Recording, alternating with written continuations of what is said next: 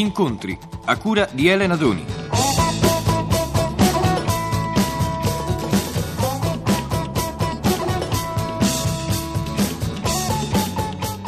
Buongiorno a tutti, come avete sentito sono Elena Doni, sono tornata dopo un certo intervallo in cui mi ha sostituito Dina Luce.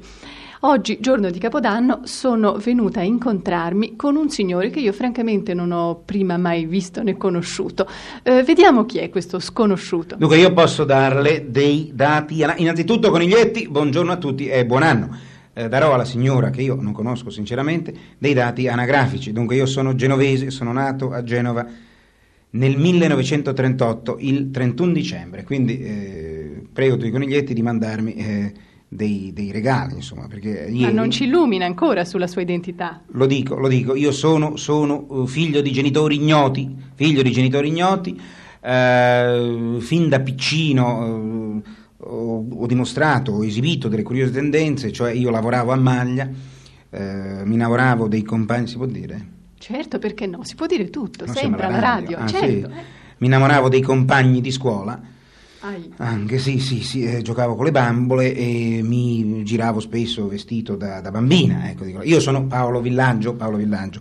La qualcosa naturalmente ha costretto mia madre, mia madre, che ho conosciuto dopo naturalmente, a un'educazione molto severa, eh, educazione severa la quale ha fatto di me un, un eterosessuale complicatissimo, insomma, e molto tormentato. Poi fortunatamente eh, Roma, sono venuto a Roma sei anni fa grazie alla televisione, ho fatto una televisione di grande insuccesso, io all'inizio ho avuto un insuccesso senza precedenti in televisione e qui a Roma ho potuto in questo clima libero, si fa per dire naturalmente, dimostrare le mie vere tendenze. Io sono conosciuto la sera io giro vestito da donna come la Raffaella Carrà dei Lungoteveri, purtroppo. A Roma ha curato le sue nevrosi, quindi. A Roma io ho risolto i miei problemi, dico la verità. Sì, sì, adesso io vivo con un pontiere, un, un uomo molto, molto gretto, anzi inquietante sotto certi aspetti, però... Insomma, per, fortuna, voglio... per, fortuna, che la signora Villaggio, che è la persona... È in ascolto, è in. Non solo è in ascolto, ma poi... è la persona più graziosa e più gentile che io abbia conosciuto, che fa da tramite, perché è difficilissimo acchiappare questo Paolo Villaggio, anche perché Paolo Villaggio sta lavorando, è incredibile. Il giorno di Capodanno. Appunto, e come mai dico è una fame? Dunque, non è una fame di niente, praticamente il, ecco coniglietti, so che molti ogni tanto c'è qualche coniglietto che mi scrive e mi dice eh, perché tu che sei a Roma non mi davi la mano, a me piacerebbe fare il cinema o la televisione. Non lo fate mai coniglietti, che errore madonnale io sono alla fame, cioè non si guadagna una lira, si guadagna poco, insomma io guadagnavo più prima quando ero impiegato, o perlomeno non più prima, ma però mi amministravo meglio i denari, invece qui terribile, spese di rappresentanza, il pontiere naturalmente che dicevo prima, e lavoro, lavorare sempre perché i problemi delle produzioni sono sempre pressanti, eh, deve uscire a Pasqua un film che si chiama Fantozzi. Che cos'è il film Fantozzi? È un film che altro non è che la traduzione, che la traslazione sullo schermo di Fantozzi 1, cioè il mio libro Fantozzi, e il secondo tragico libro di Fantozzi. Libri che hanno avuto un tale successo che hanno costretto gli editori, che sono anche produttori, non faccio il nome, noti bene, e saranno molto scontenti, Rizzoli, lo devo dire, scusi, a produrre anche un film. Loro sperano di ripetere il successo clamoroso di parecchi anni fa dei Don Camillo, che furono sei. Finora siamo al primo Fantozzi, però io ho visto il materiale girato e vi premetto vi prometto, anzi, scusi, queste dislalie, queste piccole papere sono dovute forse... Ma come parla bene, ha studiato molto lei. Io sì, sono intelligenza superiore alla media e so anche che queste papere, queste impuntature di voce sono danno dovute... un senso di realtà poi. Danno un grande senso di realtà, anche danno anche un senso di inquietudine a me, perché un medico, mio amico, mi ha detto che sono dovute o a stanchezza oppure a una malattia venerea e quindi io dico la verità, lei capisce, insomma, la mia preoccupazione. Dunque Fantozzi, io spero film, ho visto dal, dal materiale girato, dalle prime cose che abbiamo fatto, che promette di essere come il libro. La cosa più difficile era di mantenere, essere fedeli al linguaggio iperbolico. So che molti coniglietti l'hanno comprato, hanno comprato questi libri che, lo posso dire, hanno avuto un successo senza precedenti. Travolgente, superiore a quello di Elsa Morante? No, era verità. Lei so che adesso scherza, invece purtroppo Elsa Morante in ascolto. Eh, non, eh, non, non, non, se ne adonti perché Elsa Morante ha scritto il libro del secolo, io ho scritto un librino, io poi non sono uno scrittore, naturalmente sono un attore di cinema, Diciamo il libro dell'anno. Vogliamo fare piuttosto ecco, un bilancio dell'anno di Fantozzi? L'anno di Fantozzi? L'anno di Fantozzi è stato caratterizzato da uh, un po' di lavoro e poi questa frenetica, drammatica attesa, quello che riguarda Fantozzi Villaggio. Fantozzi quello che riguarda il Fantozzi vero? Sì, Fantozzi, eh beh, Fantozzi vero. vero. è stato... Fantozzi con la tredicesima col conguaglio. Ecco, Fantozzi ha avuto una svalutazione del 30%. ha terrore. Davvero c'è stato? C'è stata una salutazione del 30%. Solo per Fantozzi però. Eh, la verità no, anche per Sindona, veramente comunque. Fantozzi ha avuto una svalutazione del 30%. Eh, vive adesso nella nevrosi della, della violenza in aumento e, eh, scrive anche delle lettere a direttori di giornali dicendo io vorrei insomma, ripristinare la pena di morte, voglio che... Bel democratico Fantozzi. È un, eh, Fantozzi è un galoppista, quindi le idee chiarissime, vuole i bersaglieri per strada, fasciarsi nel tricolore e soprattutto eh, armare i capi casseggiato e formare dei manipoli e spera in questo modo di risolvere i problemi. Cioè non gli sfiora, non gli sfiora l'idea che non lo, non lo sfiora l'idea che forse se invece di armare un esercito potente, di armare i capi casseggiato e di reprimere, di, eh, di, dare maggiori poteri alla polizia, si costruisse qualche scuola e si insegnasse a tanti poveracci che sono costretti alle volte a vivere nell'unico modo in cui noi li abbiamo insegnato a vivere, noi abbiamo delle grosse colpe, forse, forse molti problemi si risolverebbero. Non è una predica, è, è, è effettivamente il problema più grave di Fantotti è stata la condizione in cui vede, eh, vede scricchiolare, franare il proprio paese. Beh, a questo punto mi sembra che sarebbe opportuno cambiare argomento perché questo Fantozzi un po' è pericoloso a livello di, di previsioni funeree, un po' non mi piace come reagisce. Eh, vogliamo parlare di Paolo Villaggio, Paolo Villaggio come vive realmente, a parte gli scherzi. Io non scherzo assolutamente, io sono Fantozzi, ho le stesse nevrosi di Fantozzi, ho le nevrosi di tutti.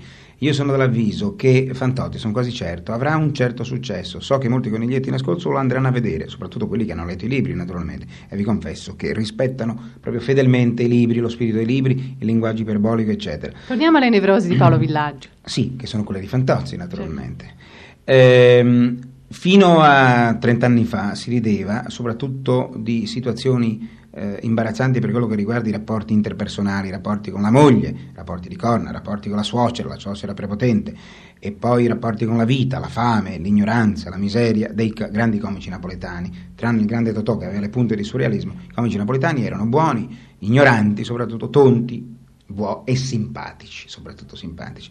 Poi negli anni 50 in, nel cinema italiano una bomba comica, Alberto Sordi, il quale è stato il primo grosso antagonista antipatico comicissimo in genere il comic aveva queste, queste Ed un prodotto proprio di un'epoca precisa, il boom, gli anni del boom. Gli anni del boom, gli anni in cui l'obiettivo era farsi strada a qualunque costo, passando anche attraverso il cadavere della moglie, quella moglie che prima si temeva tanto e soprattutto della suocera naturalmente.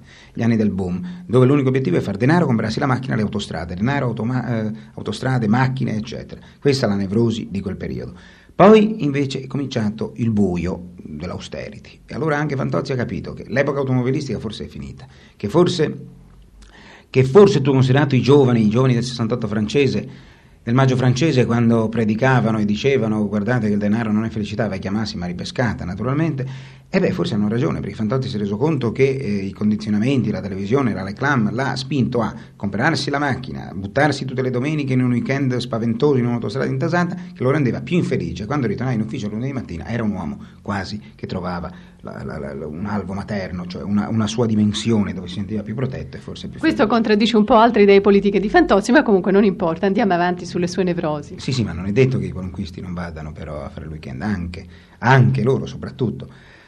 Lentamente Fantozzi però si è reso conto da austerity in poi che i, quel paradiso che gli hanno promesso, che gli ha promesso la civiltà dei consumi, è in realtà l'inferno. E allora ha cominciato ad avere paura. E allora ecco che cresce la nevrosi. Fantozzi ha paura di tutto, ha paura che la società nella quale vive non lo protegga mai abbastanza. Ecco, questa è la sua grande paura. Il capo ufficio prepotente. Eh, la società burosaurica che sta sopra di lui con, un, con, con dei capuffici che esistono o non esistono, che sono enti, eh, mega presidenti galattici che non si sa se esistono o non esistono, che forse sono entità inventate proprio dall'autorità, autorità con la maiuscola quasi kafkiana. E allora Fantozzi vive di queste nevrosi, ha paura, ha, ha paura di tutto, ha paura perché legge i giornali e vede eh, la spiaggia di eh, è stata dichiarata inagibile, ovunque cartelli di vieto balneazione, non ci saranno più animali, c'è solo catrame, non ci saranno eh, non ci saranno più foglie e non ci sarà più niente, dove vivere? Allora vive di questo, vive di tante, di tante piccole paure che accumulandosi formano la grande paura esistenziale di Fantozzi, la grande nevrosi. Ma allora, non c'è uno spiraglio di luce in questa vita di Fantozzi almeno per il 1975? Sì, a Fantozzi rimane sempre la speranza. Fantozzi, sinceramente, è un uomo abbastanza felice, pieno di nevrosi, pieno di paure, però che non rinuncia a una cosa, a vivere. Male, vivrà peggio forse, perché il mare sarà più inquinato, le strade saranno più insopportabilmente piene di, eh, idro, di come si chiama? Cianuro di potassio, no? Che... Sì, è successo un po' di giorni sì, fa, ma, no, insomma è casuale. Biossido di carbonio, una cosa... Non solo, eh, non ci saranno più pesci, non, non, non, ci saranno più posti né spiagge dove andare, né, né, posti nei quali vivere da soli, senza rumori di, di megaton omicidiani, però comunque gli rimane una, una, speranza, quella di poter sperare a vivere. Ecco, Fantozzi rinuncia a tutto, ma non a una cosa, quella di sperare a vivere. Va bene, eh, diciamo che la speranza di Fantozzi è un po' modesta, ma sperare di vivere meglio, tutto sommato, è la speranza di tutti noi, Paolo Villaggio compreso, spero. Sì, ma vede, io ho detto non sperare di vivere meglio, Fantozzi ormai spera solo di sopravvivere, ha proprio paura che che, che, il mondo nel quale lui è vissuto uh, si dissolva, non, c'è questo clima, lo si sente. Io vivo a Roma, una città poi che è particolarmente importante per questi climi, è una città piena di flautolenze tremende, in attesa di pestilenze quasi. Gli appuntamenti sono ci vediamo forse, ma vedremo. E quel film lì si farà, ma insomma, vediamo. E questa doveva essere l'intervista lieta di Capodanno con ma la lieta, speranza, sono... con queste cose? Ma no, ma allora lei preferisce la, l'allegria, vuole un... Allegria! Vuole quell'allegria sinistra? No, assolutamente. Ecco, no, allora io io e allora ci vediamo chissà quando. Ci vediamo sicuramente l'anno prossimo con le stesse nevrosi, le stesse paure, ma soprattutto, diciamo francamente, le stesse speranze.